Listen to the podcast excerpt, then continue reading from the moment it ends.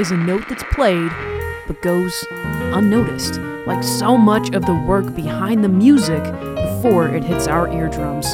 I'm Hannah Copeland.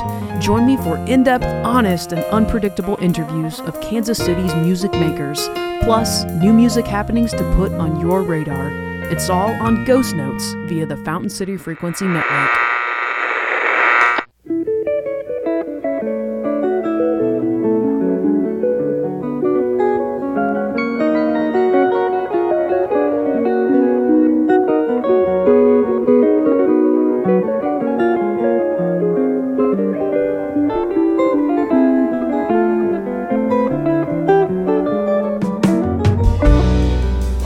John Coltrane, one of the greatest horn players ever, right? If he was on stage trying to impress a crowd and Ella Fitzgerald got up there next to him and started singing, there's no way he could compete with their attention. That's the power of the human voice. Dominique Sanders, my guest today on Ghost Notes, is a bass player and producer who recognizes that power. But as a producer, he says he's cool being in the background of his songs and guiding their tone, trusting his collaborators, just like he did on his album he released on New Year's Eve 2015. You'll hear tunes from Dominique's album and his other work underneath our conversation today. Thanks for joining us. I'm Hannah Copeland, and this is Ghost Notes.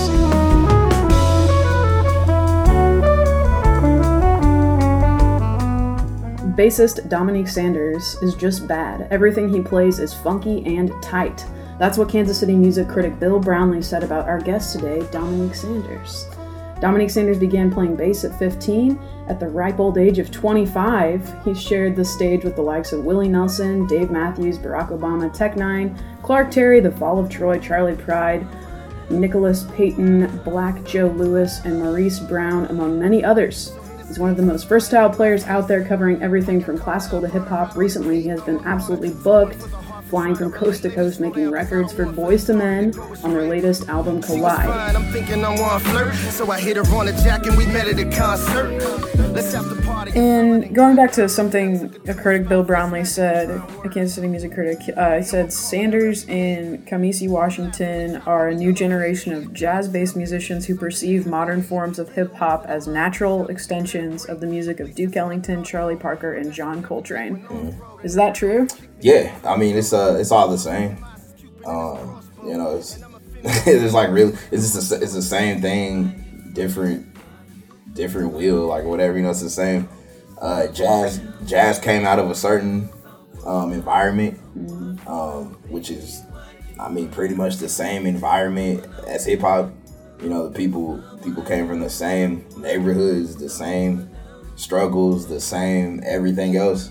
Um, and now it just happens to be the music is is quote unquote hip hop, but hip hop is jazz. It's you know they're literally they're joined at the hip. Um, What are some of those? Can you give me a sense of what that bridge or natural extension is between the two? yeah, I mean, um, like the most, I guess the most obvious thing would be the um, when you listen to hip hop, the a lot of the samples that create the actual songs are jazz, jazz records. it just kind of rearranged in a different way. So that'd be like obviously the, the most obvious thing, but jazz at when it when, at its time, um, that was the voice of the people. Really, you know, if, if you if you really stop and l- look at what the music was about and the, the titles of the songs and about what people were talking about through their instruments, they didn't. It wasn't necessarily a vocal based thing, but through their instruments, it was the it was the voice of a generation and a time and a people really. And like I said, the you know the jazz musicians they came from the a lot of the people the same neighborhoods, the same everything. You know, um, now it's just like hip hop is a is a vocal based uh, music now. So the voice obviously touches people a lot more than an instrument ever can. Hmm, why? Um, that's it. That's a good question. I don't know. I did. This is the human nature, you know. Like, um, a lot of times when something doesn't have vocals, um, it could be. I mean, it could still be phenomenal, but that moment that you add vocals to it, it just it bridges some kind of like psychological gap or something. I don't know. Like, uh, that's Yeah. a really good question. Like, it's uh, but it's it's just It's kind of an unanswerable. yeah, I mean, it's just question. yeah, it just everybody just kind of knows that's that's what it is, you know. Um, like you know, you think about John Coltrane or whoever, like one of the greatest horn players ever. Could never compete with an audience if you added Ella Fitzgerald to to the equation, you know, because that vocal is gonna tie, you know, it's just gonna connect with you so much more than a horn ever could, and that's kind of what hip hop is, you know, it's um it connects with people a little bit more, or it could push people away even a little bit more because of the vocal aspect of it. But I mean, if I feel like if John Coltrane was saying what he wanted to say instead of playing what he wanted to say, he would be rapping. Like like this exact same thing with Kendrick Lamar saying and, and, and the way he's doing it, it would be the exact same thing. Charlie Parker, Charles Mingus, all those people, if they were actually could t- say what they were wanting to say instead of playing it, it would be the exact same thing.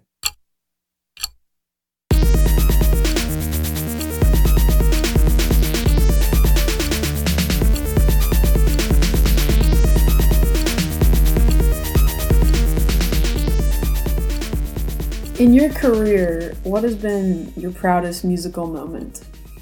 I mean, I'm just just as happy, um, you know, playing at whatever the, the you know anywhere like Green Lady Lounge or wherever as I am, you know, going to New York somewhere playing or whatever.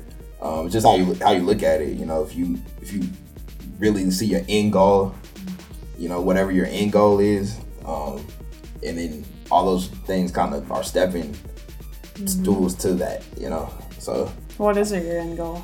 Uh, my end goal is just to to really be able to do 100% what I want to do in music. So you you control the music, whereas the music doesn't control you.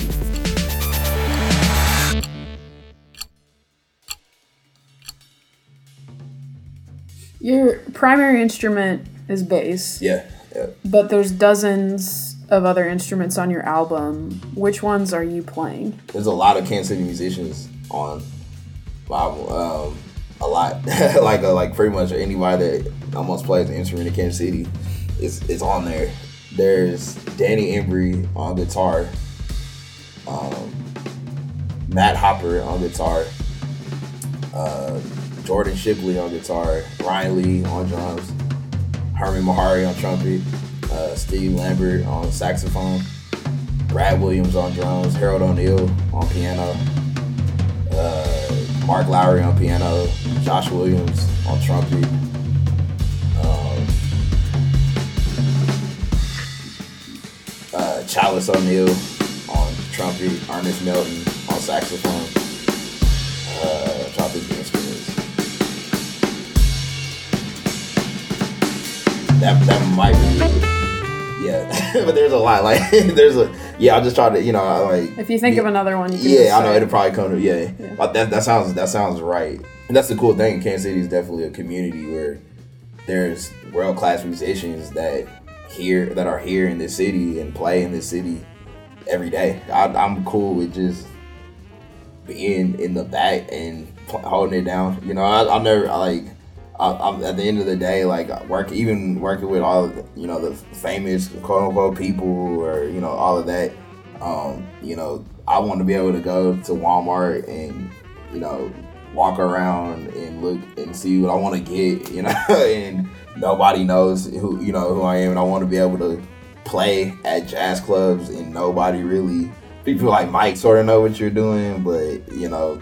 I just like being kind of under the radar, so I'm. Do you like, know? Do you know why you feel that way about music? Um, I don't know. I, I just think that I, I, think you make better music that way. I mean, it's it's truly about the music. You know, nowadays, uh, people get so caught up in you know trying to look good or be cool or whatever, and you know the music's kind of like, wait, well, wait a minute, you know, I mean, like the music's not mm. that good, but I mean, I don't know, it looks tight, I guess. You know, I don't want to be that guy. I want to be, right.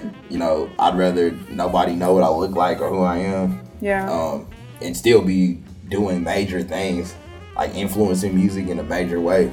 Um, there's a lot of people that do that that I personally know that if they walk right in front of you, you wouldn't know who they are, you know, but have 10, 11 Grammys, you know, and different things like that. That's that's where I want to be at.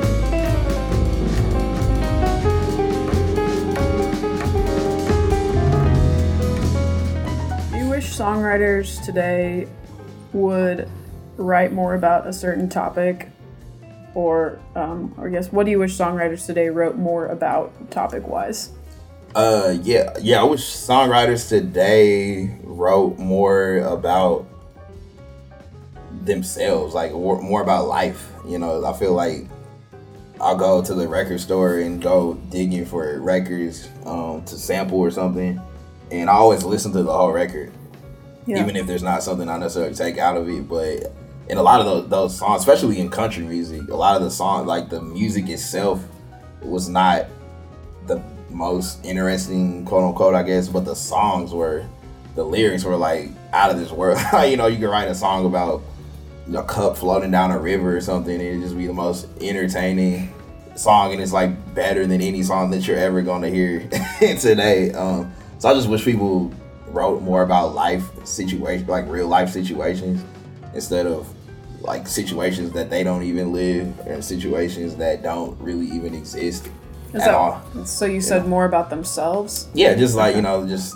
like what do you, what is, what is your life? You know, a lot of people write about you know the same you know club or whatever situation. And a lot of that stuff, I mean, it does exist, but a lot of that stuff don't even they don't even do it. You know, it was like doesn't even exist. You know. Yeah. So um, just write more about just everyday life. You know, like everyday life is could move you. You know, write about the rain. Write about like I said, cup floating down the river. Write about you know stuff that actually happens in life. Right. I wish that would happen. Yeah.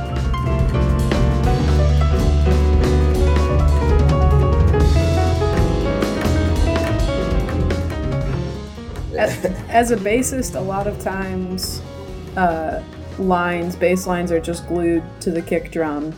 What's it feel like playing a part that a non-musical ear might not even notice? Um, I mean that's another thing too. Like I, I, I don't, I don't feel like it, it should be that. There's certain instances where you got you, you got to like lock down and play a specific thing. But uh, my approach to playing bass is like, I mean, you don't have to. You don't have to do anything. Like, you know what I mean. All you have to do is make it sound good and, and feel good.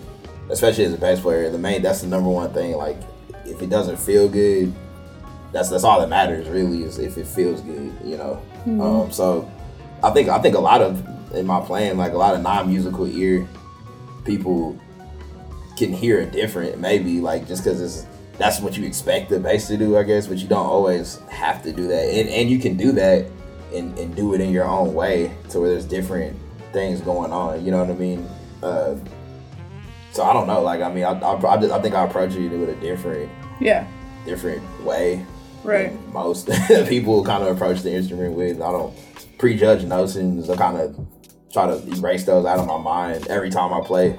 Just because, like, I like experimenting. You might hit a wrong note, but I mean, it's right because you played it. Wrong is not real. you know, that's something that people created. Like, wrong is. What do you mean? Uh, I mean, wrong. If, if it was wrong, then it wouldn't be on the instrument. You know what I mean? Like, it doesn't matter. Like, people care too much about playing the right quote unquote thing. There's nothing that's right. There's nothing that's wrong. You know, if, if you play it and you truly believe in it, it's right. Lately frown. The way this world is running brings me down. We just need some healing to spread around. Cause some days it feels like love just can't be found. Oh yeah. Did you grow up in Kansas City? Uh, I mean, I've, I've been here since 06. Yeah, Where'd you move yeah, from? from Los Angeles. Okay. Yeah. So, but I mean, I didn't musically definitely grew up here. Like, I mean, it, this was like first gig was here, first everything. like, you know what I mean? So, um, yeah, first gig and all that stuff was here. So, yeah, I went, I went to UMKC in 08, What'd you study? um, uh, music education. Okay. Yeah, studying. I'm the I'm probably the least studied, like, like I guess like academia studied person that you would ever meet that actually was a part of academia. Um, yeah, like anybody that knows me, especially at, at UMKC when I was there like 08 and stuff. Anybody that knows me, um, I just felt really I would say uncomfortable. I was just like I was like, man, I'm like out of really out of place here. Um, just because my, my musical thinking was so different. I was coming from such a different place musically from the second I got there. Where were you coming from? Um, I was coming from a different world of music. I mean, I was coming from hip hop, uh, working in hip hop, playing in hip hop. I was coming from uh, not academia world, like of you know what I mean. I didn't, I didn't do like all of the the private, you know, lessons and all of that stuff. And I didn't, I didn't own a, a jazz collection at the age of 15, you know. So I was, I was just, I was just felt, I was always kind of like the outsider of every circle in academia that I tried to be in, you know, because in there either you, you grew up from like, you know, five years old being a classical savant or something. And I always I took lessons. You know, my mom like had me in piano. I took piano lessons and all that stuff, but I didn't. I mean, I, honestly, I never practiced. Like you know, I didn't like care really or take it serious. You know, I was too too worried about playing basketball and, and messing around. Um, but yeah, I mean, I was just coming from a totally different headspace. And then once you get got to UMKC, and I was like, no, I really like jazz. And then you know, just like everybody's like, yeah, man, I got you know, you know, you know this song, you know that song. I'm like, I never, you know, I've never heard of. It. He's like, you know, like, oh, this is you on this Miles Davis record? I'm like, man, I don't own any Miles Davis. You know, you, you, get, you feel weird saying that because it's like, man, I don't own any Miles Davis records, and you're trying to, you know, be a jazz musician. Um, but yeah, I was just always kind of like outside of that world, I guess. Um, but I just love so much music. And, you know, I, I owned a little bit of everything, mm-hmm. and just I don't know. It's just it was a uh, it was weird, but it uh it worked, you know. Did you did you graduate from UKC? No, I actually I stopped. I was like I, was, I had like one year left, and I was like, you know what? I'm just like, yeah. I, an opportunity came up that where I could really really succeed. What was in, it? In a different way. It was an opportunity to a like well the first like in in school wise, um, it was kind of like I met Anthony Saunders, um, who he, he ended up like me like he did the uh with the Boyz II Men. That's the guy, and he, and he had done Justin Bieber's record, um, Believe, mm-hmm. be, like right before that too. And uh, I ended up meeting him, and like I mean within like I don't even really short period of time, um, we kind of like did the Boyz II Men that whole thing and got together like an orchestra and, and had them play on that record. Mm-hmm. It was like an orchestra. It was like a, a small string quartet or something, you know what I mean? So I ended up getting together doing that and having them and that was really kind of the moment I was like, wow, okay, wait a minute. Like I know I know enough people and I really kind of started focusing on that aspect and I was like, I already have enough music that I could make this work and just start connecting with other artists. Yeah. You know what I mean? And that, I guess I guess that would be kind of the yeah the thing. But I was I had already played bass on so many different like Yeah. pop artists records and stuff too. But that was kind of like the the the thing I guess maybe that really was like okay I can I can do this. Well, thanks for being here. Yeah, thanks. Um, yeah, Dominique Sanders plays regularly with Paul Shinn, Eddie Moore, and The Outer Circle, The Hearts of Darkness, and many other noted projects, as well as his own quartet. He is a member of the producing team known as The Extraordinaires with Leonard Destroy Beats. Their new album X Life is out now on Parisian La Rousse Records. If I said that right? yeah, La Roche. Yeah, La Rouche. yeah, La Roche. yeah, La Rouche. Yeah, La Rouche is good. Like I like that. Yeah, Okay. Keep it like that. All right. Find him on Facebook or at DominiqueSandersMusic.com.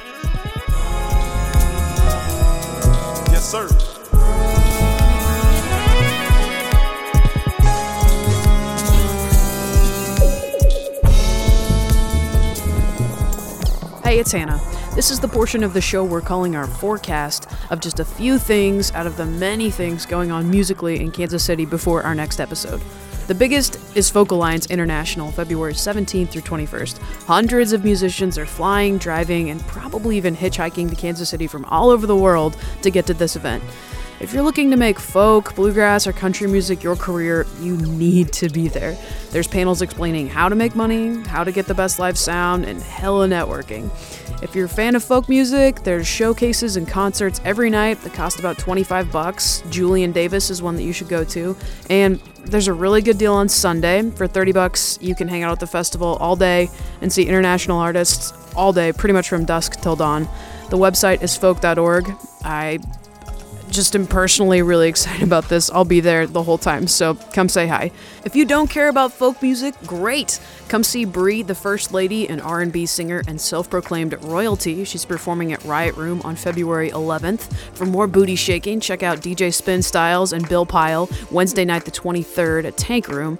And for good old rock and roll, Shy Boys and Full Bloods are performing at the Brick on February 26th. We do want to hear about your musical events. Nothing is too small or too weird. Really, you can't weird me out. Email us at ghostnotespodcast at gmail.com and we might read it on our next episode with one of Kansas City's biggest rising stars, Erin McGrane. Or you might not know Erin by your first name, you might know her as Penny from the antique pop duo Victor and Penny. Find out what it's like to make brand new music that sounds like it's a hundred years old, and why is that so appealing? A history lesson in one look deep into the mind of one half of Victor and Penny. Next time on Ghost Notes.